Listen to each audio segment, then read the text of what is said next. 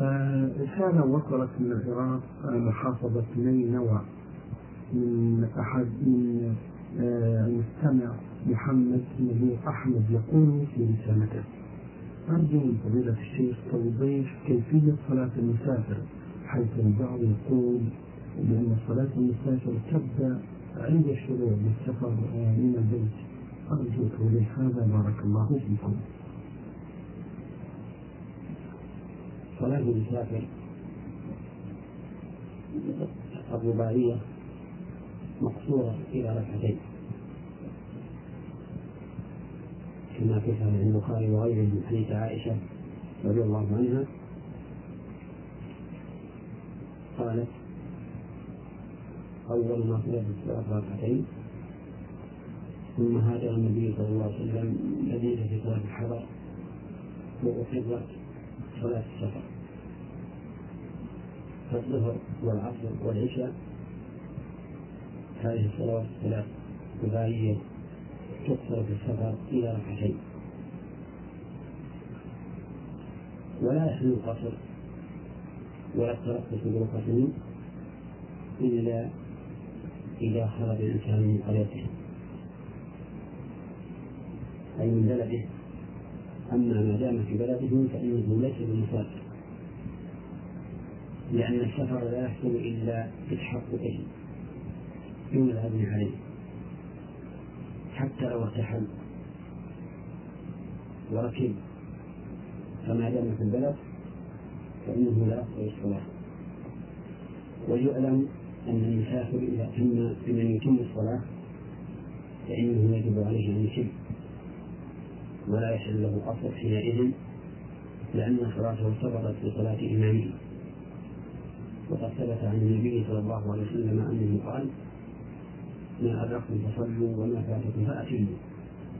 فهذا الذي دخل مع إمام يصلي أربعا إن دخل معه في أول الصلاة سلم معه وإن دخل معه في أثناء الصلاة فإنه يصلي ما أدرك ويقضي ما فاته أي يتم على ما أدركه مع إمامه.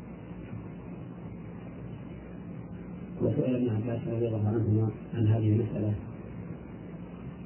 أن المسافر يصلي ركعتين فإذا كان مع الإمام يعني في الحضر صلى أربعا فقال تلك هي السنة.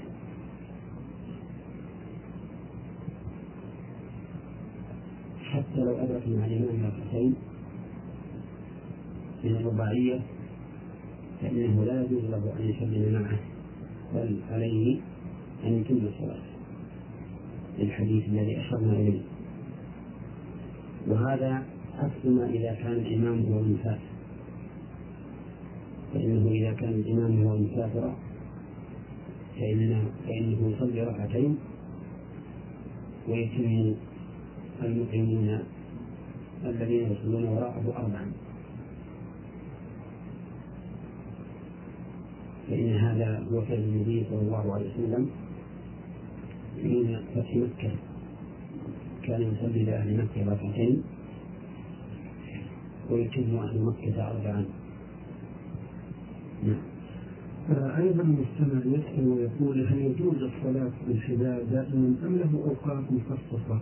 بين الدليل وأرجو إفادة بذلك. الصلاة في النهار جائزة.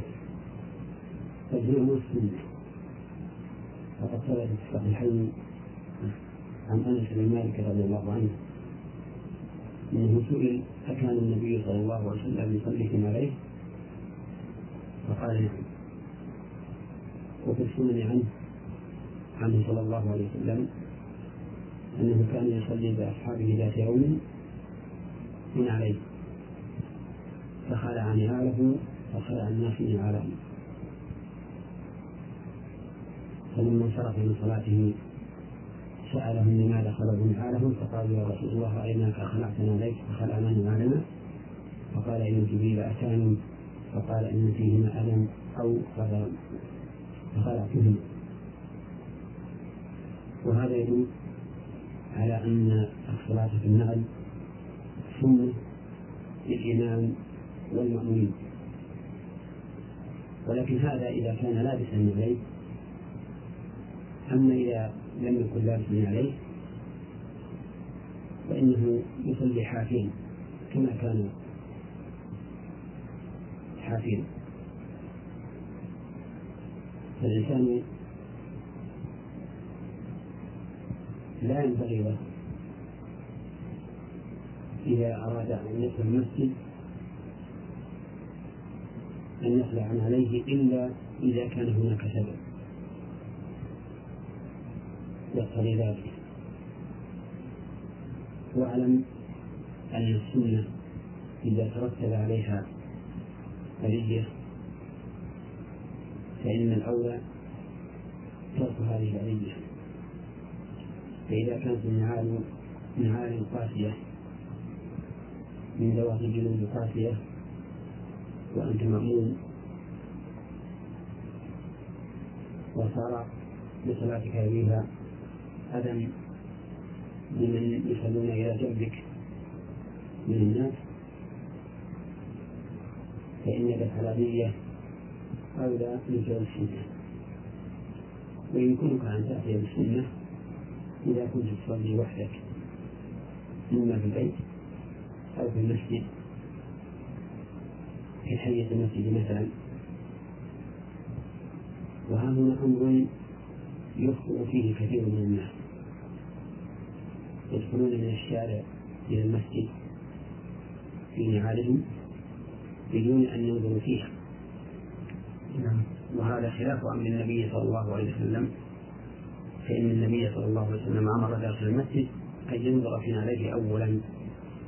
فإذا رأى فيهما أذى أو قدرا أزاله وإلا دخل وصلى فيهما وإلا دخل وصلى بهما. نعم. أثابكم الله فضيلة الشيخ. رسالة وصلت إلى البرنامج من المستمع من جمهورية مصر العربية رجاء محمد عبد السلام مقيم في العراق. يقول في رسالته أنا أحد مسلمي برنامج نور نور على الدرب وحريص على سماعه كل يوم لما أجد فيه من كل فوائد تنفعنا في الدين والدنيا. وأتمنى لبرنامجكم مزيد من النجاح. وأرجو من أصحاب الفضيلة أن يردوا على أسئلتي. السؤال الأول يقول ما حكم الشرع في نظركم في الحلف على المصحف؟ ما هو جزاء من حلف على المصحف ووقع يمينه؟ وما هي الكفارة؟ الحلف وهو يمين والقسم لا يجوز إلا بالله تعالى أو صفة من صفاته. إلا بالله أو صفة من صفاته. ونعني بالله الحديث بكل اسم من أسماء الله سبحانه وتعالى. لقول النبي صلى الله عليه وسلم من كان حالفا فليحلف بالله أو ليصمت ولقوله من حلف بغير الله فقد كفر أو أشرك. فلا الحلف بالنبي ولا بالكعبة ولا بجبريل ولا بميكائيل ولا بمن دون النبي من الصالحين والأئمة وغيرهم فمن فعل ذلك فليستغفر الله وليتب إليه ولا ولا يعد وإذا حلف بالله سبحانه وتعالى فإنه لا حاجة إلى أن يأتي بالمصحف فيحلف عليه. فالحلف على المصحف أمر لم يكن عند السلف الصالح لم يكن في عهد النبي صلى الله عليه وسلم ولا في عهد الصحابة. حتى بعد سنين المصحف لم يكونوا يحلفون على المصحف. فليحلف الإنسان بالله سبحانه وتعالى بدون أن يكون ذلك على المصحف. نعم. آه، أيضا من أسئلته يقول آه، ما حكم الإسلام في نظركم في لبس الرجل الذهب إن كان في حالة فطرة للمرأة؟ لبس الرجل الذهب محرم. يقول النبي صلى الله عليه وسلم في الذهب والحرير إنهما حلال لإناث أمته حرام على ذكورها. ورأى رجلا عليه خاتم من ذهب فأخرجه النبي صلى الله عليه وسلم منه فأخرجه النبي صلى الله عليه وسلم من يده ورمى به. وقال يعمد أحدكم إلى جمرة من نار فيضعها في يده. فلما انصرف النبي صلى الله عليه وسلم قيل للرجل خذ خاتمك فانتفع به فقال والله لا آخذ خاتما. رماه به النبي صلى الله عليه وسلم؟ وتركه الرجل. ترك خاتمه فلا يحل للرجل أن يلبس خاتما من الذهب ولا إزرارا من الذهب ولا قلادة من الذهب. سواء لبسه لبسا دائما أو لبسه لمناسبة خطبة امرأة أو لغير ذلك. والرجل رجل برجولته لا بما يتحلى به وإنما التي تحتاج إلى التحلي هي المرأة. كما قال الله تعالى أو من ينشأ في الحلية وهو في الخصام غير مبين. بعد قوله وإذا بشر أحدهم بما ضرب للرحمن مثلا ظل وجهه مسودا وهو كظيم أو من ينشأ في الحلية وهو في الخصام غير مبين. يعني لا يحصل هذا وهذا. فنصيحتي إخواني المسلمين أن يدعوا لبس الذهب. سواء كان ذلك بمناسبة أو غير مناسبة ومن كان عنده شيء من ذلك فليبعه لمن يلبسه من النساء أو يهديه إلى أهله من زوجة أو قريبة. وصلت من المستمع مصطفى حامد مصري مدرس سوداني. يقول في رسالته إلى علمائنا الذين أعزهم الله بالتفقه في الدين سلام الله عليكم ورحمته وبركاته وحياكم الله تحية طيبة. أرجو شاكرا ومقدرا أن تفتوني في أسئلة هذه. يقول فيها نحن نعلم بأن الله سبحانه وتعالى قد أعد الحور العين لعباده المؤمنين يوم القيامة في الجنة فإذا كانت هنالك امرأة مؤمنة وأدخلها الله سبحانه وتعالى الجنة برحمته. أما زوجها لسوء سعيه في الدنيا لم يدخل الجنة فمن يكون زوجها يومئذ أفيدونا مأجورين. نقول وعلى السائل السلام ورحمة الله وبركاته. والجواب على سؤاله هذا يؤخذ من عموم قوله تعالى ولكم فيها ما تشتهي أنفسكم ولكم فيها ما تدعون نزلا من غفور رحيم. ومن قوله تعالى وفيها ما تشتهيه الأنفس وتلذ الأعين وأنتم فيها خالدون. فالمرأة إذا كانت من أهل الجنة ولم تتزوج أو كان زوجها ليس من أهل الجنة فإنها إذا دخلت الجنة فهناك من أهل الجنة من لم يتزوجوا من الرجال وهم أعني من لم يتزوجوا من الرجال لهم زوجات من الحور ولهم زوجات من أهل الدنيا إذا شاءوا. واشتهى ذلك أنفسهم وكذلك نقول بالنسبة للمرأة إذا لم تكن ذات زوج أو كانت ذات زوج في الدنيا ولكن زوجها لم يدخل معها الجنة إنها إذا اشتهت أن تتزوج فلا بد أن يكون لها ما تشتهيه لعموم هذه الآيات ولا يحضرني الآن نص خاص في هذه في هذه المسألة والعلم عند الله تعالى. بارك الله فيكم. آه، أيضا آه، أسئلة المستمع يقول امرأة تخصص ثوبا للصلاة وهو من ثياب الرجال هل تجوز صلاتها؟ وهل يدخل ذلك في باب التشبه بالرجال؟ إذا كان الثوب الذي تلبسه المرأة من الثياب الخاصة بالرجال فإن لبسها إياه حرام سواء كان في حال الصلاة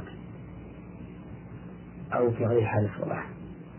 وذلك لأنه ثبت عن النبي صلى الله عليه وسلم أنه لعن المتشبهات من النساء بالرجال.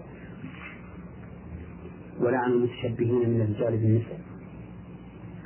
فلا يحل لامرأة أن تلبس ثوبا خاصا بالرجل ولا يحل للرجل أن يلبس ثوبا خاصا بالمرأة. ولكن يجب أن نعرف ما هي الخصوصية.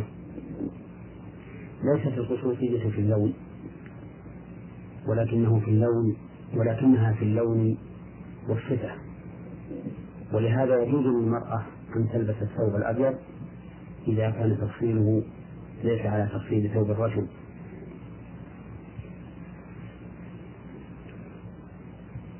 وإذا تبين أن ثوب أن لبس المرأة وإذا تبين أن لبس المرأة ثوبا يختص بالرجل حرام فإن صلاتها فيه لا تصح. عند بعض أهل العلم الذين يشترطون في السترة أن يكون السافر مباحا. وهذه مسألة مسألة خلاف بين أهل العلم. فمن العلماء من اشترط في الثوب السافر أن يكون مباحا. ومنهم من لم يشترط ذلك وحجة القائلين باشتراطه أن ستر العورة من شروط الصلاة ولا بد ولا بد أن يكون الشرط مما أذن الله فيه. فإذا لم يأذن الله فيه لم يكن ساترا شرعا من وقوع المخالفة. وحجة من قالوا بالجواز أي أو بعبارة أصح وحجة من قالوا بصحة الصلاة فيه مع الإثم أن الستر قد حصل. والإثم خارج عن نطاق الستر وليس خاصا بالصلاة لتحريم لبس الثوب المحرم في الصلاة وخارجها وعلى كل حال فالمصلي بثوب محرم عليه على خطر في أن ترد صلاته ولا تقبل منه. نعم. آه السؤال الأخير في رسالة المستمع يقول فيه امرأة أرادت أن توكل إنسانا ليحج لها بعلمه وثقتها فيه بأن يؤدي المناسك كاملة ولقلة معرفتها بمناسك الحج.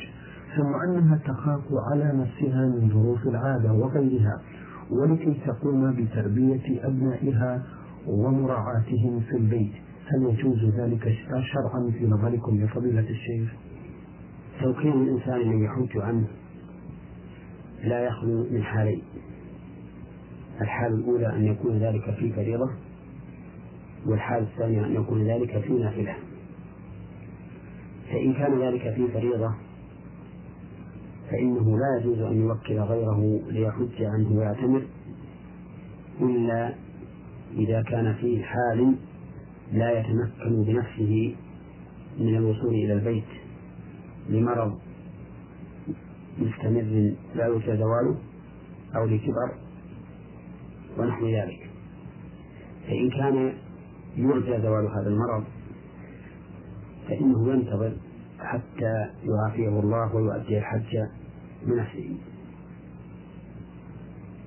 وإن لم يكن لديه مانع من الحج بل كان قادرا على أن يحج بنفسه فإنه لا يحل له أن يوكل غيره في أداء النسك عنه. لأنه هو المطالب به شخصيا. قال الله تعالى ولله على الناس حج البيت من استطاع إليه سبيلا. فالعبادات يقصد بها أن يقوم الإنسان بنفسه فيها ليتم له التعبد والتذلل لله سبحانه وتعالى. ومن المعلوم أن من وكل غيره فإنه لا يحصل على هذا المعنى العظيم الذي من أجله شرعت العبادات.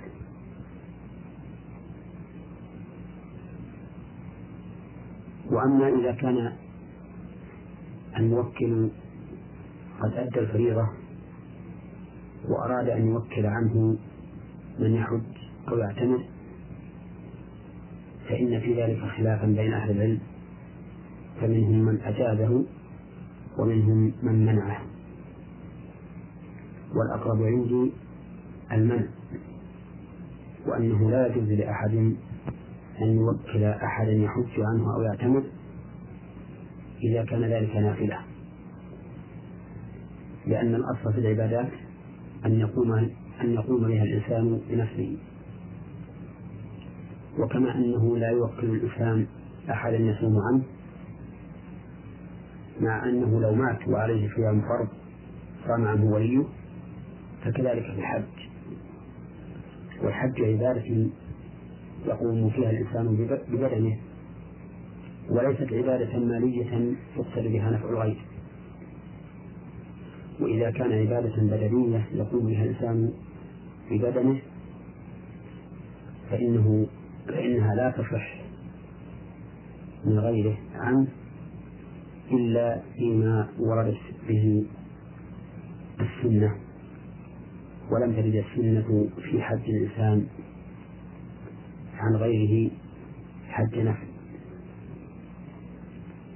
وهذه إحدى الروايتين عن أحمد. أعني أن الإنسان لا يصح أن يوكل غيره في نفل حج أو عمرة سواء كان قادرا أم غير قادر. ونحن إذا قلنا بهذا القول صار في ذلك حث على الأغنياء القادرين على الحج بأنفسهم لأن بعض الناس تمضي عليه السنوات الكثيرة ما ذهب إلى مكة اعتمادا على أنه يوكل من يحج عنه كل عام. فيفوته المعنى الذي من أجله شرع الحج على أساس أنه يوكل من يحج عنه. نعم. آه بارك الله فيكم. رسالة سؤال أخير في رسالة المستمع يقول فيه دخلت المسجد لأصلي وفوجئت بإمام لا أحب أن أقتدي به. فماذا يجب علي أن أفعل لكي أكسب أجر صلاة الجماعة؟ إذا دخلت المسجد لأداء الجماعة لصلاة الجماعة ووجدتهم يصلون فصل معهم. حتى وإن كان الإمام ممن تكهه لأن صلاة الجماعة واجبة. وقد حصلت لك. فلا يحل لك أن تفرط فيها. ولكن يبقى النظر لماذا كرهت هذا الرجل؟ هل هو لخلل في دينه أو لعداوة شخصية بينكما؟ إن كان لعداوة شخصية بينكما فإن الواجب على المسلم نحو أخيه أن يزيل ما بينه وبينه من أحقاد. وأن يجعل بدل هذه الأحقاد إلفة ومحبة. لأن الله تعالى قال إنما المؤمنون إخوة. والأخوة ينافيها الحقد والعداوة والبغضاء. وبإمكان الإنسان أن يذلل كل الصعاب التي تحول بينه وبين حلول الإلفة مع إخوانه المؤمنين. وأما إذا كان كانت كراهتك له بخلل في دينه فإن الواجب عليك أن تناصحه وتبين له ذلك الخلل حتى يقوم بإصلاحه ويستقيم على أمر الله. وأما ترك الناس بعضهم بعضا إذا رأوا منهم خللا في دينهم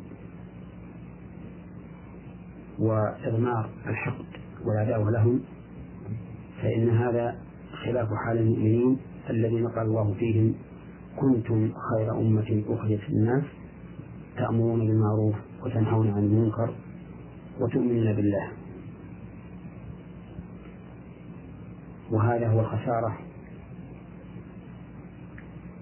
التي قال الله فيها والعصر إن الإنسان لفي خسر إلا الذين آمنوا وعملوا الصالحات وتواصوا بالحق وتواصوا بالصبر. فواجب المسلمين نحو بعضهم بعضا أن يتناصحوا فيما بينهم ويتآمروا بالمعروف ويتناهوا عن المنكر. بارك الله فيكم فضيلة الشيخ. رسالة من فوزي عبد الحميد حسن مصري الجنسية ومقيم بعمان الأردن. يقول في رسالته ما مدى صحة الحديث القائل الذي فيما معناه من بر الوالدين بعد مماتهما أن تصلي لهم مع صلاتك أن تصلي لهما مع صلاتك وأن تصوم لهما مع صيامك هذا الحديث نعم. ضعيف. لا يصح عن النبي صلى الله عليه وسلم ولكن من بر الوالدين بعد مماتهما أن تستغفر لهما وتدعو الله لهما وتكرم صديقهما وتصل الرحم التي هم الصلة بينك وبينها. هذا من بر الوالدين بعد موتهما. وأما أن تصلي لهم مع صلاتك الصلاة الشرعية المعروفة أو أن تصوم لهما فهذا لا أصل له. نعم. آه هذا المستمع محمد عبد الحميد عبد الرحمن مواطن مسلم في الدمام يقول في رسالته أرجو الإجابة عن سؤالي هذا مأجورين في غزوة مؤتة هل كان استشهاد القادة الثلاثة زيد بن حارثة جعفر بن أبي طالب وعبد الله بن رواحة السبب الأساسي وراء هزيمة المسلمين في هذه الغزوة أم الكثرة العددية للروم وحلفائها من القبائل آه، هو السبب؟ أرجو الإفادة. السبب هو كثرة أعداء المسلمين في هذه الغزوة. ولهذا لما أخذ الرأية خالد بن وليد رضي الله عنه وانحاز بهم في مكان آمن قال النبي صلى الله عليه وسلم ثم أخذها خالد ففتح الله عليه أو قال فتح الله على يديه. فجعل النبي صلى الله عليه وسلم السلامة من الهزيمة جعلها الله جعلها رسول الله صلى الله عليه وسلم فتحا.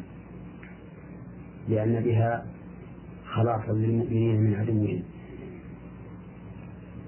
نعم. بارك الله فيكم.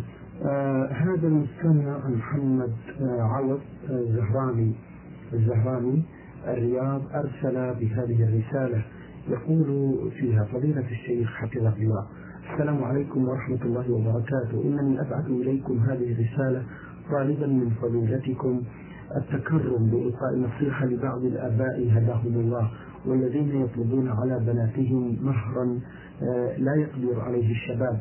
وإنني واثق أن كثيرا من الشباب والشابات قد حرموا من الزواج والسبب هو أصل هو أهل البنت وطمعهم آه، عندما يتقدم أحد لطلب آه، بناتهم. آه، أرجو منكم آه، نصح هؤلاء بارك الله فيكم. وعلى السائل السلام ورحمة الله وبركاته. إن نصيحة هؤلاء الآباء الذين يجعلون بناتهم سلعا يتجرون بها متوسعة ولله الحمد. في خطباء المساجد. وفي كلمات وعاظ فيما أظن. ولكن لا مانع من أن أضم صوتي إلى أصواتهم. فأقول إن الله سبحانه وتعالى جعل الولاية للرجال على النساء وجعل الرجال قوامين عليهم عليهم لما في الرجال من القوة العقلية والبدنية والنظر البعيد ومعرفة الأمور وغير ذلك مما فضل الله به الرجال. كما قال الله تعالى الرجال قوامون على النساء بما فضل الله بعضهم على بعض. وبما أنفقوا من أموالهم. وقال سبحانه وتعالى ولهن مثل الذي عليهن بالمعروف وللرجال عليهن درجة.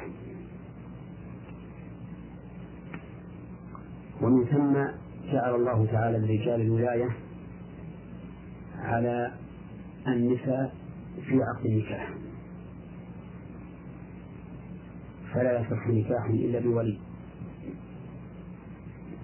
ولكن هذا الولي يجب عليه أن يتقي الله عز وجل وأن يؤدي الأمانة في من ولاه الله عليها من النساء سواء كانت ابنته أو أخته أو أي امرأة كانت ممن له ولاية عليها. ولا يحل له أن يكون هذه الأمانة فيجبرها على الزواج بمن لا تريد ولا أن يكون هذه الأمانة فيمنعها من الزواج ممن تريد وهو كفء في دينه وخلقه. ولهذا قال النبي صلى الله عليه وسلم إذا أتاكم من ترضون دينه وخلقه فأنكحوه إلا تفعلوه تكون فتنة في الأرض وفساد عريض ويجب على الولي أن يكون أول مراعاة له مصلحة المرأة. لأنه إذا كان الله عز وجل يقول ولا تقربوا مال اليتيم إلا بالتي أحسن فكيف بنفس الشخص؟ فلا يجوز لنا أن نتصرف إلا بما هو أحسن له. ومنع النساء من الزواج من بعض الأولياء أهل الجشع والطمع الذين فقدت فيهم كمال الرحمة والشفقة. هذا المنع منع محرم لأنه خلاف أمر النبي صلى الله عليه وسلم في قوله إذا أتاكم من ترون دينه وخلقه فأنكحوه. ولأنه جناية وعدوان على المرأة. إذا خطبها من هو كفء له من هو كفء لها فمنعها منه. وهي تريده وما أدري لو أن أحدا منع هؤلاء الأولياء من النكاح بمن يريدون وهم في حاجة إليه. أفلا يرون أن ذلك جناية عليهم؟ وإذا كانوا يرون ذلك جناية عليهم فلماذا لا يرونه جناية على النساء اللاتي ولاهم الله عليهم؟ فعليهم أن يتقوا الله عز وجل. وإني أقول لا يحل للرجل سواء كان أبا أم غير أب أن يشترط لنفسه شيئا من المهر. لا قليلا ولا كثيرا. فالمهر كله للزوجة قال الله تعالى وآتوا النساء صدقاتهن نحلة فإن قلنا لكم عن شيء منه نفسا فكلوا هنيئا مريئا فأضاف الصداقة إلى النساء وجعل التصرف فيه إليهن.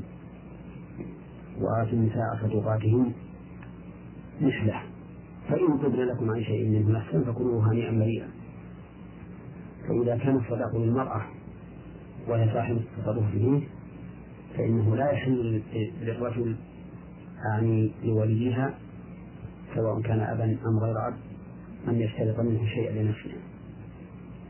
لكن إذا تم العقد وملكت الزوجة الصداق فلأبيها أن يتملك منه ما شاء بشروط جواز التملك التي ذكرها أهل العلم ومنها أن لا يلحقها ضرر بذلك.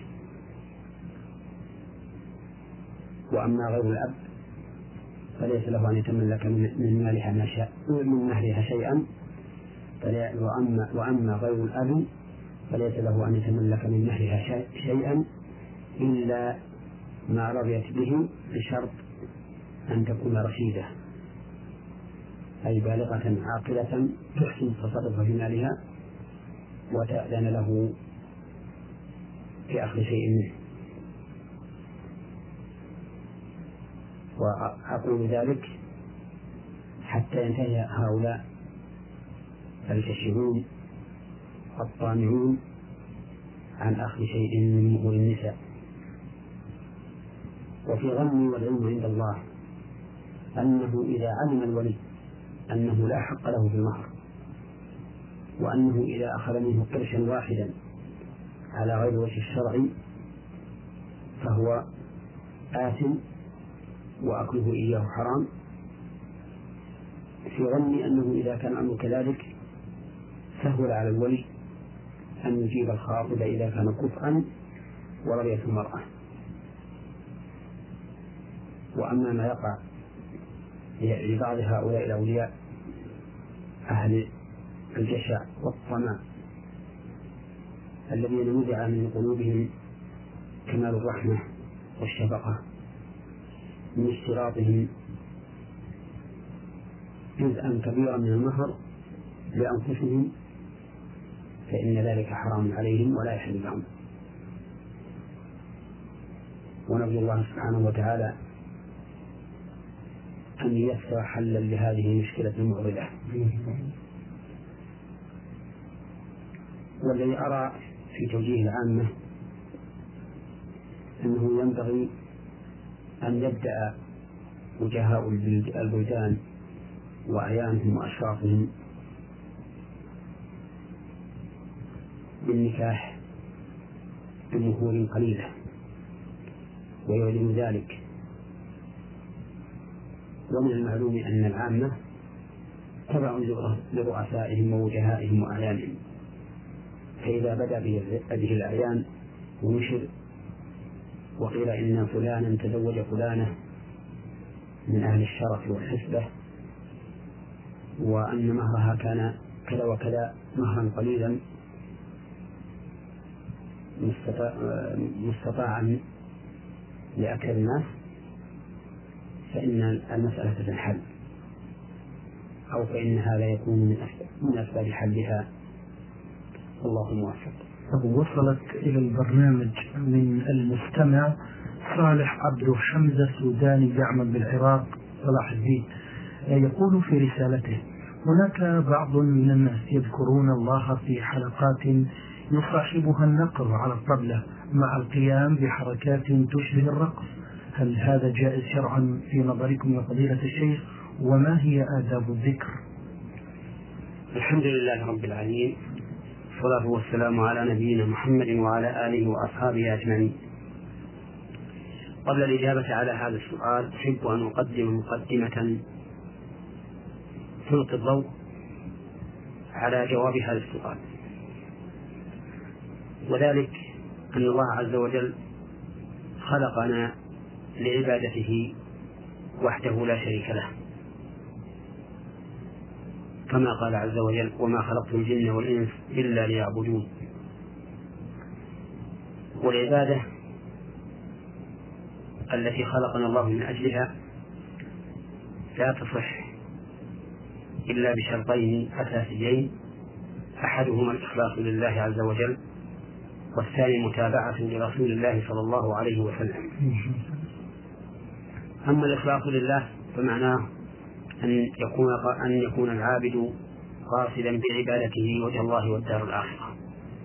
لا يقصد بذلك عرضا من الدنيا لا مالا ولا جاها ولا تقربا إلى أحد من المخلوقين وإنما يقصد بذلك وجه الله والدار الآخرة. كما قال الله تعالى عن محمد رسول الله وأصحابه قال عز وجل محمد رسول الله والذين معه أشداء على الكفار رحماء بينهم تراهم ركعا سجدا يبتغون فضلا من الله ورضوانا. وقال عز وجل وما آتيتم من زكاة تريدون وجه الله فأولئك هم المضعفون. وأما الأصل الثاني فهو المتابعة لرسول الله صلى الله عليه وسلم. ودليل هذين الأمرين. قوله تعالى فمن كان يرجو لقاء ربه فليعمل عملا صالحا ولا يشرك بعبادة ربه أحدا. وقوله وما أمروا إلا ليعبدوا الله مخلصين له الدين حنفاء. وقول النبي صلى الله عليه وسلم إنما الأعمال بالنيات وإنما لكل امرئ ما نوى. فمن كانت هجرته إلى الله ورسوله فهجرته إلى الله ورسوله ومن كانت هجرته لدنيا يصيبها أو امرأة يتزوجها فهجرته إلى ما هاجر إليه. وقول النبي صلى الله عليه وسلم من عمل عملا ليس عليه أمرنا فهو رد. ولا تتحقق المتابعة لرسول الله صلى الله عليه وسلم إلا إذا كان العمل موافقا للشرع في أمور ستة السبب والجنس والقدر والكيفية والزمان والمكان. فإذا لم يكن لم يكن العمل موافقا للشرع في هذه الأمور الستة فإن المتابعة فيه تتخلف. أما السبب فلا بد أن يكون لهذا العمل سبب شرعي اقتضى أن يفعل. فلو تعبد الإنسان لله تعالى عبادة قارنها بسبب لم يرد به الشرع لم تقبل منه لأنها غير موافقة للشرع فلا تتحقق فيها المتابعة. ومثال ذلك أن يتعبد الإنسان لله عز وجل بالصلاة على نبيه صلى الله عليه وسلم كلما دخل بيته. فإننا نقول إن هذا بدعة لأنه لم يوافق الشرع في سببه. إذ لم يرد عن النبي صلى الله عليه وسلم أن من أسباب الصلاة عليه صلى الله عليه وسلم دخول البيت. ولو أن الإنسان ضحى بفرس لم تقبل أضحيته. لأنها لم توافق الشرع في جنسها. إذ أن الأضحية إذ أن الأضحية لا تكون إلا من بهيمة الأنعام الإبل والبقر والغنم. ولو أن الإنسان صلى الرباعية خمسا أو الثلاثية أربعا أو الثنائية ثلاثا لم يقبل منه لأن ذلك غير موافق للشرع في عدد العبادة. ولو أن الإنسان صلى فقدم السجود على الركوع لم تصح صلاته لأنها غير موافقة للشرع في صفتها وهيئتها. ولو أن الإنسان ضحى قبل صلاة العيد عيد الأضحى لم تقبل أضحيته لأنها غير موافقة للشرع في وقتها. ولو أن الإنسان اعتكف في بيته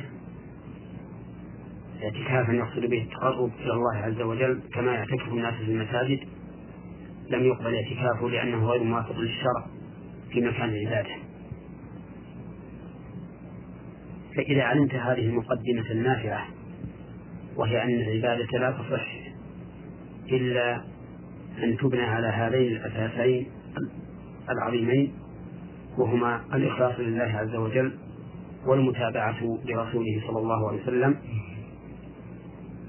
تبين لك حكم هؤلاء الذين ذكرهم السائل الذين يجتمعون على ذكر الله عز وجل ويجعلون عندهم طبولا ينقرونها عند كل جملة ذكر يذكرون الله فيها أو عند كل جملة يذكرون الله بها. ويعملون أعمالا تشبه الرقص. فهؤلاء مردود عليهم ذكرهم ويكون ذكرهم الذي تعبدوا به لله على هذا الوجه بدعة. وقد حذر النبي صلى الله عليه وسلم عن البدع وأخبر أن كل بدعة ضلالة بدون استثناء. وأتى بكل الدالة على العموم ومن المعلوم لنا جميعا أن رسول الله صلى الله عليه وسلم أعلم الخلق بشريعة الله وأنه أنصح الخلق لعباد الله أنه أعلم الخلق بشريعة الله وأنه أنصح الخلق لعباد الله وأنه أفصح الخلق في تعبيره وبلاغه. فإذا قال كل بدعة ضلالة فإنه لا يمكن أن نقسم بعد ذلك البدع إلى أقسام. بل نقول إن البدع كلها ضلالة مهما كانت. ومن ظن أن شيئا من البدع يكون حسنا فإنه قد توهم من أحد وجهين. إما أن يكون هذا الشيء ليس ببدعة ليس ببدعة شرعا ولكن ظنه بدعة فسماه بدعة. وإما أن يكون الشيء بدعة لكنه ليس بحسن. بل توهم مبتدعه أنه أحسن في ذلك وهو لم يحسن. وأما أن تتحقق البدعة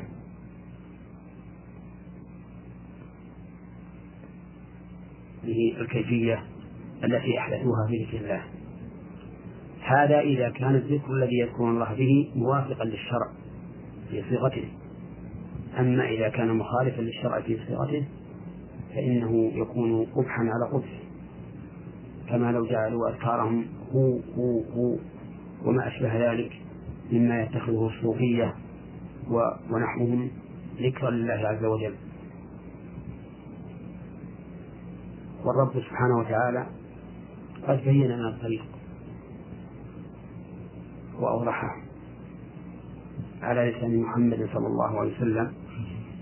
إما في كتاب الله وإما في سنة رسول الله صلى الله عليه وسلم. قال الله تعالى وأنزلنا عليك الذكر لتبين للناس ما نزل إليهم وقال سبحانه وتعالى يريد الله ليبين لكم ويهديكم سنن الذين من قبلكم ويتوب عليكم. والله عليم حكيم.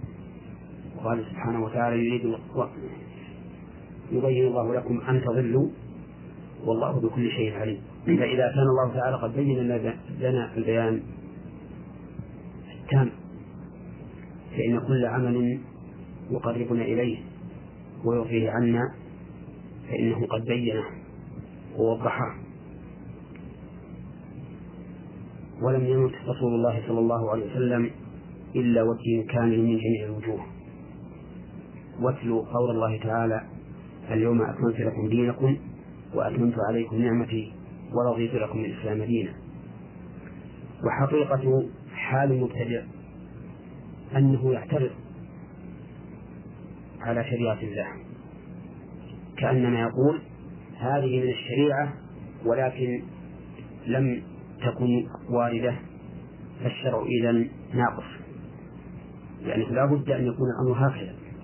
إما أن يكون الشرع ناقصا وهذه البدعة أكملت وإما أن يكون الشرع تاما فهذه البدعة زيادة زيادة ما أنزل الله بها من سلطان. ولا يحل لنا أن نتقرب إلى الله إلا بما شرع على لسان محمد صلى الله عليه وسلم.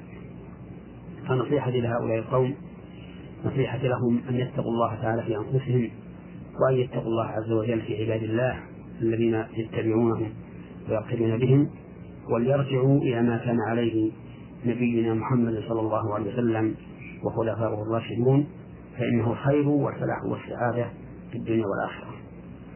ماذا عن أدب الذكر فضيلة الشيخ؟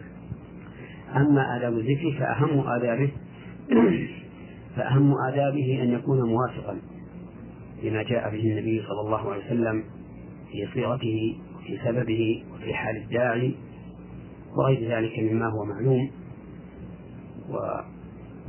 ونحيل المستمع إلى ما كتب في هذا الموضوع مثل كتاب الوابل الصيب ابن القيم ومثل الكلم الطيب لشيخه شيخ الإسلام ابن تيمية ومثل كتاب الأذكار للنووي وأمثالها كثير. ولكن ليحذر الإنسان ليحذر الإنسان ما كتب في هذه الأمور من نعم. ولكن ليحذر الإنسان ما كتب في هذه الأمور بأقلام أناس غير معروفين بالعلم والورع والأمانة فإن فيها دسائس عظيمة من أحاديث ضعيفة أو موضوعة مكتوبة على النبي صلى الله عليه وسلم أو بدع مصنوعة فعليه أن يحترز ولا يلقي في دينه بأيدي هؤلاء حتى يتبين العلم والأمانة والدين من كاتب هذه الكتب. نعم. أسابقكم الله فضيلة الشيخ. آه ننتقل إلى سؤاله الثاني ويقول كنت أعمل في منطقة ما في بلد عربي وشاهدت فيها رجلا طلق زوجته ثلاث طلقات وهي ما زالت تقيم معه في بيته ومضى على ذلك عدة سنوات هل يجوز ذلك شرعا في نظركم؟ أفيدونا مأجورين الطلقات الثلاث. على ثلاث على ثلاثة أوجه. أن تكون طلقة بعد طلقة. يتخللها يتخللهما رجوع إلى الزوج. إما برجعة في عدة وإما بعقد نكاح. ففي هذه الحال تكون الزوجة حراما على زوجها بالنص والإجماع حتى تنكح زوجا غيره. لقول الله تعالى الطلاق مرتان فإمساك بمعروف أو تفسيح بإحسان. إلى قوله فإن طلقها فلا تحل له من بعد حتى تنكح زوجا غيره فإن طلقها أي الزوج الثاني فلا جناح عليهما أي على المرأة وزوجها الأول أن يتراجعا إن ظنا أن يقيما حدود الله. ومثال ذلك أن يطلق الرجل زوجته طلقة ثم يراجع ثم يراجعها. أو تنقضي تنقضي عدتها ثم يتزوج يتزوجها بعقد جديد. ثم يطلقها ثانية. ثم يراجعها. أو تنتهي عدتها فيتزوجها بعقد جديد. ثم يطلقها الثالثة ففي هذه الحال لا تحل له بالنص والإجماع إلا بعد زوج. بعد زوج يتزوجها بنكاح صحيح ويجامعها. أما الحالة الثانية للطلاق الثلاث فأن يقول أنت طالق ثلاثا والحالة الثالثة أن يقول أنت طالق أنت طالق أنت طالق وفي هذين وفي هاتين الحالين خلاف بين أهل العلم فجمهور العلماء على أن الطلاق يقع ثلاثا دائما كالحال الأولى لا تحل له إلا بعد زوج واختار شيخ الإسلام ابن تيمية رحمه الله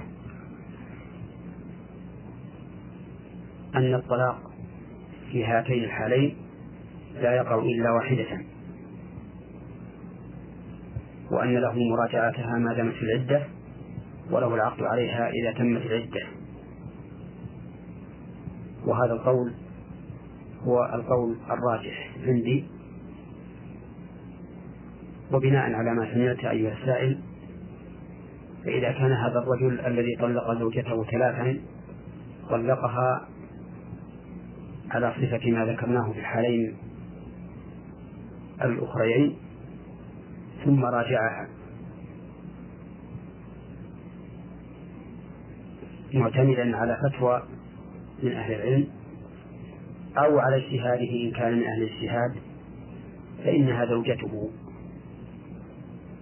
ولا حرج في ذلك. وأما إذا كانت الحالة الأولى فإنه فإنها لا تحل له ويجب عليك أن تنصحه وتبين له أنها حرام عليه فإن هدي إلى الحق وفارقها فذاك وإلا فأبلغ عنه ولاة الأمور حتى يقوموا بما يجب عليهم نحو هذا الرجل. آه أيضا ننتقل إلى سؤال آخر يقول فيه السائل رأيت شخصا يصلي إماما بالناس وعنده وعند صلاة عيد الفطر يجلس وأمامه مكيال يسمى المد آه، تعادل سعته سبعة كيلوغرامات من الحنطة أو من الدخن. ونحن نحضر له زكاة الفطر عينا وليس نقدا حيث نملأ المد عن كل شخص في الأسرة لكنه لا يوزعها على الفقراء. بل عند سقوط المطر موسم الزراعة يبيع الحبوب لحسابه الخاص ولا يخرجها هل يجوز ذلك شرعا يا فضيلة الشيخ في نظركم وهل نكون بعملنا هذا قد أدينا الزكاة أم لا؟ أفيدونا جزاكم الله خير الجزاء. إذا كان هذا الرجل فقيرا يحتاج إلى هذه الحبوب فإنه من أهل الزكاة. وصرف الزكاة إليه جائز. ولكن لا ينبغي له أن يفعل هكذا لأن هذا من سؤال الناس. فهو قد سأل الناس بلسان الحال وربما كان يسألهم بلسان المقال أيضا. وقد قال النبي عليه الصلاة والسلام من يستعفف ييسر الله ومن يستغني يغني الله. فلا يليق به وهو إمام كما يظهر من السؤال أن يضع نفسه هذا الموضع. وأما إذا كان هذا الرجل غنيا فإن دفع الزكاة إليه لا تحل. فإن دفع الزكاة فإن دفع الزكاة إليه لا يحل ولا يجزئكم. فإن أجبرتم على ذلك فادفعوا إليه مقدار الزكاة دفعا لشره وأخذ الزكاة من جهة أخرى على مستحقيها. نعم. من ليبيا أرسل المستمع عبد الله مؤمن من الجماهيرية الليبية هذه الأسئلة. يقول في السؤال الأول أصوم كل يوم اثنين وخميس صيام تطوع وحدث أنه في ليلة من الليالي تسحرت ونمت دون أن أشرب وبعد الفجر بساعة قمت من النوم وأنا شديد العطش فشربت وأكملت الصيام إلى الليل. مع العلم أنني أعلم أنه قد مضى على الفجر ساعة. هل الصيام صحيح يا فضيلة الشيخ؟ أم لا؟ وإن كان لا فهل يجب علي كفارة؟ الصيام ليس بصحيح لأن الصيام لا بد أن يكون من طلوع الفجر إلى غروب الشمس. لقول الله تعالى فالآن باشروهن وابتغوا ما كتب الله لكم وكلوا واشربوا حتى يتبين لكم الخيط الأبيض من الخيط الأسود من الفجر ثم أتموا الصيام إلى الليل. وعلى هذا فليس لك أجر في هذا اليوم الذي صمته لعدم موافقة الشرع. وليس عليك في ذلك إثم لأن الصوم لأن صوم النفل يجوز للإنسان أن يقطعه. وليس عليك كفارة أيضا والكفارة لا تجب في أي صوم كان حتى في الفرض إلا إذا جامع الإنسان زوجته في نهار رمضان. وهما ممن يجب عليهما الصوم. ففي هذه الحال تجب الكفارة عليه وعليها إن طاوعت وهي عتق رقبة فإن لم يجد فصيام شهرين متتابعين فإن لم يستطع فإطعام ستين مسكينا. وأما إذا كان الزوج والزوجة لا يجب عليهم الصيام مثل أن يكون مسافرين في رمضان وجمعها فلا حرج عليه ولا عليها لأن المسافر يحل له أن يفطر ولكن عليهما قضاء ذلك اليوم إذا إذا رجع من السفر. حتى لو فرض أنهما كانا صائمين في ذلك اليوم وهما مسافران سفرا يبيح لهما الفطر ثم جمعها فلا حرج عليهما في ذلك وليس عليهما كفارة وإنما عليهما قضاء ذلك اليوم الذي أفطره. نعم. آه ننتقل إلى سؤاله الثاني ويقول فيه في يوم الخميس كنت في صيام التطوع وفي وقت الغداء جاءني صديق فقدمت له الغداء ونويت الإفطار وأكلت معه وقد سمعت بأنها سنة هل هذا صحيح؟ وهل أستمر في الأكل والشرب؟ أم أمسك إلى الليل؟ أم ماذا أفيدونا مما علمكم الله؟ إذا أكل الإنسان في اليوم وهو صائم فإن صومه يفسد ولا يمكن أن يصح. اللهم إلا أن يقع ذلك نسيانا أو جهلا فإن وقع نسيانا أو جهلا فصومه تام. حديث أبي هريرة الثابت عن رسول الله صلى الله عليه وسلم أنه قال من نسي وهو صائم فأكل أو شرب فليتم صومه فإنما أطعمه الله وسقاه وكذلك لو كان جاهلا مثل أن يظن أن الشمس قد غربت فيأكل ثم يتبين أنها لم تغرب ثم يتبين أنها لم تغرب فصيامه صحيح ولا قضاء عليه. مما رواه البخاري عن أسماء بنت أبي بكر رضي الله عنه وعن أبيها. رضي الله عنها وعن أبيها قالت أفطرنا في عهد النبي صلى الله عليه وسلم في يوم غيم ثم طلعت الشمس. ولم يأمرهم النبي صلى الله عليه وسلم بالقضاء. ولو كان القضاء واجبا لأمرهم به ولو أمرهم به لنقل لأن الشريعة والحمد لله محفوظة لا يمكن أن يضيع عنها شيء. والحاصل أن إفطارك مع هذا الصديق الذي دخل عليك فأفطرت حين قدمت له الغداء إفطارك هذا جائز. ولا حرج فيه لأن صوم النفل إن شاء الإنسان أتمه وإن شاء أفطر. نعم. آه، بارك الله فيكم فضيلة الشيخ. آه هذه رسالة وصلت إلى البرنامج من المستمع مجدي صلاح محمد مصري مقيم بالأردن. نعم و... نعم تفضل. أقول إن شاء أتمه وإن شاء أفطر ولكن الأفضل أن يتمه ولا يفطر إلا لغرض صحيح. نعم, نعم. آه ننتقل إلى رسالة إلى رسالة بعث بها المستمع مجدي صلاح محمد مصري مقيم بالأردن. يقول في رسالته هل يجوز للمرأة أن تترك زوجها وأولادها الصغار وتذهب للعمل في دولة أخرى بعيدة عنهم؟ وما هي المدة التي يسمح بها الإسلام لبعد الزوجة عن بعلها وهل هناك ضرر من ذلك؟ نعم لا يحل للمرأة أن تسافر إلا بإذن زوجها. ولا يحل لها إذا أذن لها أن تسافر إلا بمحرم. لأن النبي صلى الله عليه وسلم نهى أن تصوم المرأة وزوجها شاهد إلا بإذنه. فكيف بسفرها ومغادرتها زوجها وترك أولادها عند الزوج يتعب فيهم وثبت عنه صلى الله عليه وسلم أنه نهى أن تسافر المرأة بدون محرم. وللزوج أن يمنع زوجته من السفر سواء كان سفرها للعمل أم لغير العمل لأن الزوج مالك. بل قد قال الله تعالى وألف يا سيدها لدى الباب سيدها يعني زوجها. فله السيادة عليها وله أن يمنعها من السفر بل له أن يمنعها من مزاولة العمل حتى في البلد. إلا إذا كان مشروطا عليه عند العقد فإن المسلمين على شروطهم. وعلى هذه المرأة أن تتقي الله عز وجل وأن تكون مطيعة لزوجها غير مغضبة له حتى يكون الله عليها راضيا. وبهذا يتبين الجواب عن قولها وكم مدة تبقى بعيدة عن زوجها. فإنه ليس هناك مدة بل لا بد أن تبقى مع زوجها. فإن أذن لها في وقت من الأوقات وسافرت مع محرم ومع أمن الفتنة فالخيار بيده يأذن لها ما شاء.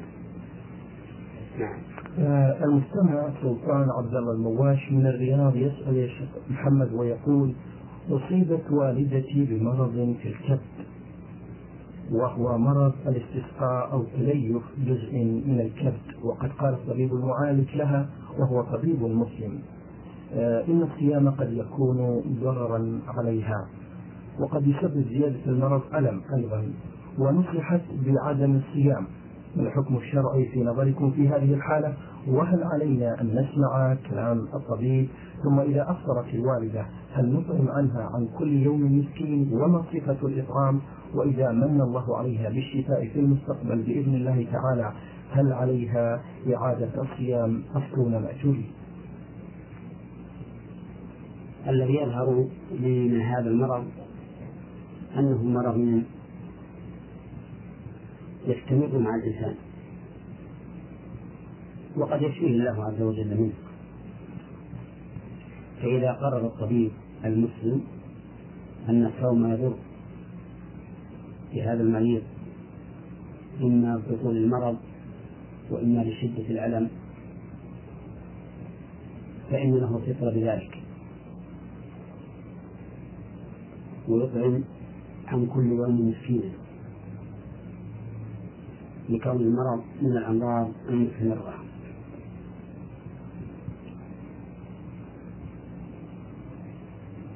وكيفية الإطعام؟ أن يدفع شيئا من الرز أو نحوه من الطعام الذي يعتبر من أوسط الأطعمة لدى الناس فيدفع من الرز ستة آصر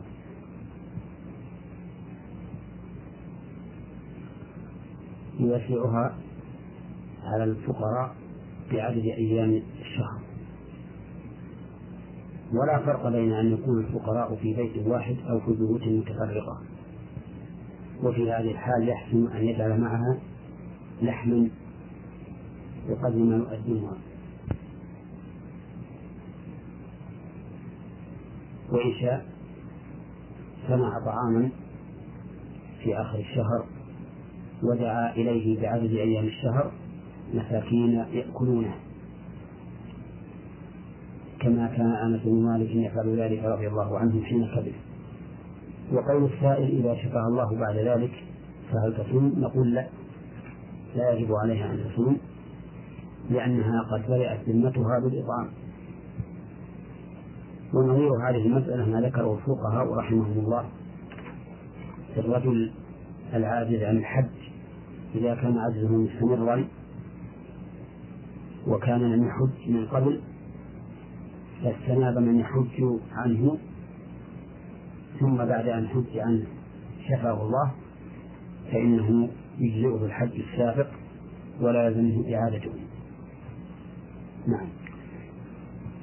آه هذا المستمع أحمد عبد الله من الرياض آه أرسل برسالة يقول فيها هل وردت أحاديث عن الرسول الكريم صلى الله عليه وسلم تحث على الاعتكاف في رمضان وهل هناك شروط معينة للمعتكف؟ نعم وردت أحاديث عن النبي صلى الله عليه وسلم تدل على الترغيب في الاعتكاف في رمضان وقد أشار الله تعالى إلى الاعتكاف في كتابه حيث قال ولا تباشروهن وأنتم عاكفون في المساجد. والاعتكاف هو أن يلزم الإنسان مسجدا من المساجد لإقامة طاعة الله عز وجل. فيشتغل بقراءة القرآن وذكر الله والصلاة وغير ذلك. وليس الاعتكاف كما يفعله بعض الناس. يبقى في المسجد ويأتي إليه أصحابه فيشغلونه دائما بالكلام اللغو الذي لا فائدة منه. وربما يكون كلاما محرما يشتمل على الغيبة. فإن الأصل في الاعتكاف أن يكون الإنسان منقطعا عن الناس في بيت من بيوت الله لطاعة الله عز وجل. لكن لا حرج أن يتحدث إلى بعض أصحابه أو إلى أحد من أهله حديثا غير طويل ولا مشكل عما عما كتب من أجله.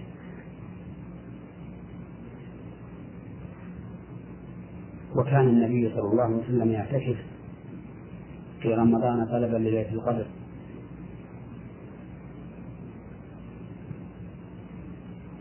واعتكف أزواجه من بعده وهذا دليل على أن هذه السنة باقية لم تنسخ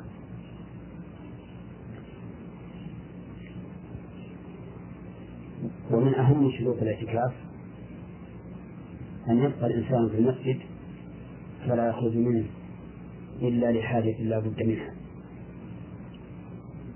وقد قسم أهل العلم خروج خروج المعتكف إلى قسمين بل إلى ثلاثة. قسم يجوز له بدون شرط وقسم يجوز به له بشرط وقسم لا يجوز له بشرط ولا بغير شرط. أما الذي يجوز له بدون شرط فهو أن يخرج الإنسان لما لا بد منه مثل أن يخرج لقضاء الحاجة حاجة البول أو الغائط. إذا لم يكن في المسجد ما يقضي به حاجته أو أن يخرج للطعام أو الشراب إذا لم يكن له أحد يأتيه بهما. وأما ما يجوز بالشرط فمثل أن يشترط إن مات قريبه المريض فله أن يشيع جنازته أو يشترط أن يعود مريضا أو نحو ذلك مما يخرج إليه وهو في طاعة الله عز وجل. لأن هذه عبادة لا تنافي الاعتكاف. وقد قال النبي صلى الله عليه وسلم لرباعة بن الزبير وقد قال النبي صلى الله عليه وسلم لرباعة بنت الزبير وقد أراد في الحج وهي مريضة. قال لها عليه الصلاة والسلام حجي واشترطي فإن لك على ربك ما استثنيت وأما القسم الثالث وهو الخروج الذي لا يجوز بشرط ولا بغير شرط فهو أن يخرج الإنسان لأمر ينافي الاعتكاف مثل أن يخرج أن يخرج للبيع والشراء أو يخرج للتمتع بأهله. أو ما أشبه ذلك من الأمور المنافية للاعتكاف فهذه لا يجوز الخروج لها بشرط ولا بغير شرط. بارك الله فيكم شيخ محمد. آه، المستمع عبد الله فهمي عبد الرحيم من جمهورية مصر العربية يعمل بالمدينة المنورة. يسأل يا فضيلة الشيخ عن مريم العذراء. هل عندما حملت كان حملها كالحمل العادي تسعة أشهر أم ماذا؟ قبل الإجابة على هذا السؤال أود أن أقول إن مثل هذه الأسئلة التي قد تكون الجواب عليها عديم الفائدة لا ينبغي للإنسان أن يشغل نفسه بها. الإنسان لديه مسؤوليات لله عز وجل ولعباد الله لديه مسؤوليات لله تعالى عقيدة وقولا وعملا فعليه أن يهتم بذلك دون مثل هذه الأمور التي من فضول العلم. فلا ينبغي للإنسان أن يتشاغل بما ليس له فيه فائدة ويدع ما له فيه فائدة. لا ينبغي أن يسأل عن لون كلب أصحاب الكهف. ولا ينبغي أن يسأل عن اسم الذي أماته الله مئة عام ثم بعثه. ولا ينبغي أن يسأل عن قومية الذين خرجوا من ديارهم هم ألوف. ولا ينبغي أن يسأل عن البعض الذي أمر الله سبحانه وتعالى أن يضرب به القتيل من بني إسرائيل. وما أشبه ذلك من الأمور التي الجهل بها لا يضر. ولو كان العلم بها نافعا لبينه الله عز وجل لعباده. ومن ضمن ذلك هذا السؤال الذي أورده السائل. هل كان حمل مريم رضي الله عنها كالحمل المعتاد عند النساء أم كان له صفة أخرى؟ نقول من المعلوم أن الذي يهمنا من ذلك أن حملها رضي الله عنها لم يكن بواسطة رجل كغيرها من النساء. وإنما بين الله تعالى ذلك مفصلا في سورة مريم. فقال واذكر في الكتاب مريم إذ انتبذت من أهلها مكانا شرقيا اتخذت من دونهم حجابا فأرسلنا إليها روحنا فتمثل لها بشرا سويا. قالت إني أعوذ بالرحمن منك إن كنت تقيا. قال إنما أنا رسول ربك لأهب لك غلاما زكيا. قالت أنا يكون لي غلام. ولم يمسسني بشر ولم أك بغيا قال كذلك قال ربك هو علي هين ولنجعله آية للناس ورحمة منا وكان أمرا مقضيا. فحملت. وقد بين الله عز وجل في آية أخرى أن ذلك بواسطة نفخه بنفخه من روحها من روحه. فقال عز وجل ومريم بنت عمران التي أحسنت فرجها فنفخنا فيها من روحنا وحملت الولد وذكر الله تعالى آخر القصة. فالذي يهمنا كيف نشأ هذا الحمل أما كم بقي فيه. بطنها هل كانت مدة كثيرة أو قليلة فإن هذا لا يعنينا ولذلك لم يبين الله تعالى لنا في كتابه. نعم. الله شيخ محمد. رسالة وصلت إلى البرنامج من آه، فائز فرج عبد الرزاق كلية الهندسة بغداد. آه، المستمع فائز له مجموعة من الأسئلة. أولا يسأل عن قوله تعالى وكلوا واشربوا حتى يتبين لكم الخيط الأبيض من الخيط الأسود من الفجر نعم. معنى هذه الآية أن الله تعالى أباح لنا أن نأكل ونشرب كل الليل حتى يتبين لنا الخيط الأبيض من الخيط الأسود من الفجر والخيط الأبيض هو بياض النهار والخيط الأسود هو سواد الليل. أي أن الله عز وجل أباح لنا أن نأكل ونشرب حتى نرى الفجر بأعيننا. فإذا رأيناه متبينا ظاهرا وجب علينا الإمساك حينئذ من ذلك الوقت إلى الليل. وقد بين النبي صلى الله عليه وسلم الغاية في قوله إذا أقبل الليل من ها هنا وأدبر النهار من ها هنا وغربت الشمس فقد أفطر الصائم. هذا هو معنى الآية الكريمة. وقد ثبت في الحديث الصحيح حديث علي بن بن حاتم رضي الله عنه أنه فهم الآية على أن المراد بها على أن المراد بالخيط الأبيض الحبل الأبيض وبالخيط الأسود الحبل الأسود. فجعل رضي الله عنه يقع عليه تحت وسادته وجعل يأكل ويشرب فلما تبين له العقال الأبيض من العقال الأسود أمسك. فلما أصبح غدا إلى رسول الله صلى الله عليه وسلم فأخبره فقال له النبي صلى الله عليه وسلم إنما ذلك بياض النهار وسواد الليل. نعم. أيضا المستمع يقول عند الوضوء وأثناء الصيام إذا دخل الماء آه، أثناء التمضمض هل يعني ذلك أنني أفطرت؟ وكيف يتم التمضمض في هذه الحالة؟ يتم التمضمض للصائم كما يتم لغيره. بمعنى أنه يدخل الماء في فمه ويمرغ عليه ثم يلفظه. وفي هذه الحال لو أنه أي الصائم دخل إلى جوفه شيء من هذا الماء بغير قصده لم يفطر بذلك. لأن شروط الفطر للمفطرات ثلاثة. الأول أن يكون الإنسان عالما والثاني أن يكون ذاكرا والثالث أن يكون مختارا قاصدا. فأما العلم فإن ضده الجهل فلو تناول الإنسان شيئا من من المفطرات. جاهلا أنه يفطر أو جاهلا أنه في النهار. ثم تبين له بعد ذلك فإنه لا فإن صومه صحيح.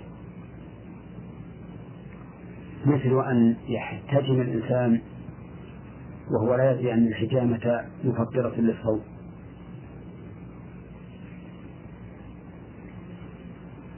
مثل أن يحتجم الإنسان وهو لا يعلم أن الحجامة مفطرة للصائم. فإنه في هذه الحال لا يفسد صومه لأنه جاهل. ومثل أن يأكل الإنسان ويشرب يظن أن الفجر لم يطلع ثم يتبين له أن الفجر قد طلع فإنه لا قضاء عليه. ومثل أن يكون في مكان لا يسمع فيه النداء. والسماء مظلمة فيظن أن الشمس قد غربت فيفطر ثم يتبين له بعد ذلك أن الشمس لم تغرب فإنه لا قضاء عليه لأنه جاهل. وفي صحيح البخاري عن أسماء بنت أبي بكر رضي الله عنهما قالت أفطرنا على عهد النبي صلى الله عليه وسلم في يوم غيب ثم طلعت الشمس. ولم يأمرهم النبي صلى الله عليه وسلم بالقضاء. ولو كان القضاء واجبا لأمرهم به. ولو أمرهم به لنقل لأنه إذا أمر به صار من شريعة الله. وشريعة الله تعالى لا بد أن تحفظ وتنقل إلى عباد الله. وأما قولنا إن إنه يشترط لفساد الصوم للمفطرات أن يكون الصائم ذاكرا فإن الذكر ضده النسيان. فلو أكل الإنسان أو شرب وهو صائم ناسيا فإن صومه صحيح. في حديث أبي هريرة رضي الله عنه أن النبي صلى الله عليه وسلم قال من نسي وهو صائم فأكل أو شرب فليتم صومه فإنما أطعمه الله وسقاه. وأما اشتراط أن يكون الصائم مختار قاصدا فلأن هذا المختار القاصد لا إثم عليه. وإذا انتفى الإثم انتفى حكم الفعل. ودليل ذلك قوله تعالى من كفر بالله من بعد إيمانه إلا من أكره وقلبه مطمئن بالإيمان ولكن من شرح بالكفر صدرا فعليهم غضب من الله. فإذا انتفى حكم الكفر وهو أعظم الذنوب بالإكراه فما دونه من باب أولى وذلك لأن المكره غير قاصد للشيء فإذا حصل المفطر للإنسان بدون قصد منه مثل أن يتمرمض فينزل فينزل الماء إلى جوفه فلا فلا قضاء عليه لأنه بغير اختياره. نعم. المستمع يقول في سؤاله من طلع عليه الفجر وهو جنب في رمضان ما الحكم الشرعي في ذلك؟ الحمد لله رب العالمين والصلاة والسلام على نبينا محمد وعلى آله وأصحابه أجمعين جواب السؤال أنه إذا طلع الفجر على الصائم وهو جنب فإن صومه صحيح ولا شيء عليه. ودليل ذلك من كتاب الله وسنة رسوله صلى الله عليه وسلم. أما من كتاب الله فقد قال الله تعالى فالآن باشروهن وابتغوا ما كتب الله لكم وكلوا واشربوا حتى يتبين لكم الخيط الأبيض من الخيط الأسود من الفجر. فأحل الله الجماع في الليل إلى أن يتبين الفجر. وهذا يستلزم أن لا يغتسل إلا بعد طلوع الفجر لأنه إذا كان الفعل مباحا له حتى يتبين الفجر فإنه سيبقى إلى آخر لحظة من الليل. وسيكون اغتساله بعد طلوع الفجر. وأما من السنة فقد ثبت عن النبي صلى الله عليه وسلم أنه كان يصبح جنبا ويصوم. ولكن الأفضل لمن حصلت له جنابة أن يبادر بالاغتسال. ليكون على طهارة. فإن لم يمكن أن يغتسل فليتوضأ لأن الوضوء يخفف من الجنابة. وقد سئل النبي صلى الله عليه وسلم عن الجنب ينام فقال صلى الله عليه وسلم إذا توضأ فليرقد. وهذا دليل على أن الوضوء يخفف من الجنابة ودليل على أنه ينبغي للإنسان أن لا ينام إلا على طهارة. إما طهارة تامة وهي الاغتسال وإما طهارة مخففة وهي الوضوء. نعم. شيخ محمد هذا المستمع آه، يريد توفيق بين الحديث الذي ورد عن الإمام أحمد أنه قال لعدم صحة صيامه لأنه ورد عن الرسول صلى الله عليه وسلم في الموطأ أنه قال من أصبح جنبا فلا صوم له. وكيف نوفق بين هذا الحديث وما ورد عن عائشة رضي الله عنها أنها قالت كان رسول الله صلى الله عليه وسلم يدركه الفجر في رمضان وهو جنب من غير احتلام آه، يريد إفادة الحديث الموطأ الذي أشار إليه أنه في الموطأ لا يحضرني الآن حاله. ولكن كما أسلفت آنفا الكتاب والسنة يدلان على أنه يجوز للصائم أن يصبح جنبا. نعم. بارك الله فيكم. المستمع عبد السلام محمود الطقش مصري يسأل يا شيخ محمد يقول هل عذاب القبر يختص بالروح أم بالبدن؟ عذاب القبر ثابت بكتاب الله وسنة رسوله صلى الله عليه وسلم أما في كتاب الله فقد قال الله تعالى ولو ترى إذ الظالمون في غمرات الموت والملائكة باسطوا أيديهم أخرجوا أنفسكم اليوم تجزون عذاب الهون بما كنتم تقولون على الله غير الحق وكنتم عن آياته تستكبرون. وفي وبقوله تعالى في آل فرعون النار يعرضون عليها غدوا وعشيا ويوم تقوم الساعة وأدخلوا آل فرعون أشد العذاب. وأما الأحاديث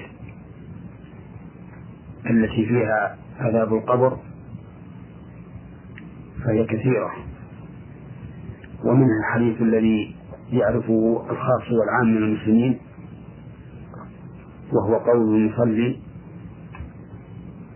أعوذ بالله من عذاب جهنم ومن عذاب القبر ومن فتنة المحيا والممات ومن فتنة المسيح الدجال. وعذاب القبر في الأصل على الروح.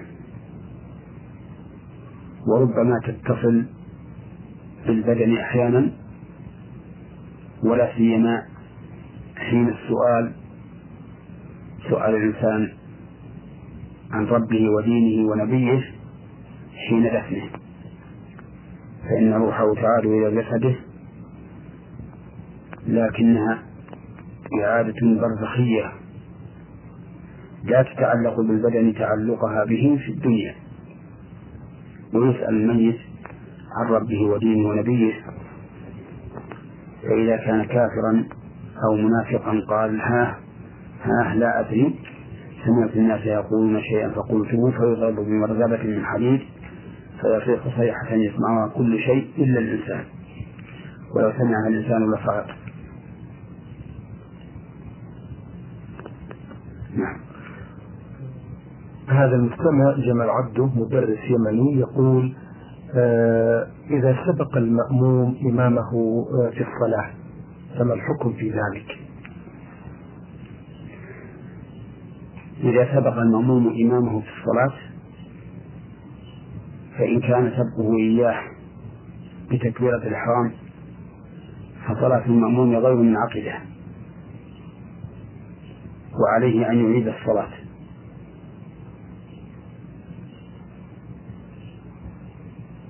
ودليل ذلك قول النبي صلى الله عليه وسلم إنما جعل الإمام ليؤتم به فلا تختلفوا عليه فإذا كبر فكبروا. فقال عليه الصلاة والسلام إذا كبر فكبروا. فأمر بالتكبير بعد تكبيرة الإمام فإذا كبر المأموم تكبيرة الإحرام قبل إمامه فقد فعل فعلا ليس عليه أمر الله ورسوله. وقد ثبت عن النبي صلى الله عليه وسلم أنه قال من عمل عملا ليس عليه أمرنا فهو رد. وإن سبق المأموم إمامه بغير تكبيرة الإحرام مثل أن سبقه في الركوع. فإن سبقه إلى الركوع بأن ركع قبل إمامه قلنا له يلزمك أن ترجع فتركع بعد إمامك أي بعد أن يركع. فإن لم يفعل ولم يرجع فإن كان لا يعلم أن السبق إلى الركن حرام فصلاته صحيحة وإن كان يعلم أن السبق إلى الركن حرام فقد اختلف العلماء في صحة صلاته فمنهم من قال إنها لا تصح وهو القول الصحيح لأنه ارتكب أمرا محرما في صلاته فبطلت كسائر المحرمات التي يرتكبها الإنسان في عبادته.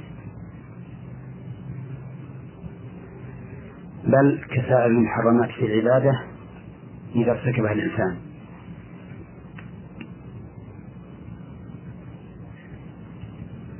وأما من قال إن صلاته لا تصح فيقول إنه آثم ولا تلزمه الإعادة.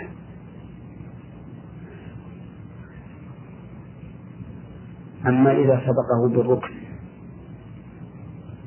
بأن سبق الإمام إلى الركن وانتهى منه قبل أن يصل إليه الإمام مثل أن يركع ويرفع قبل أن يركع إمام إمامه.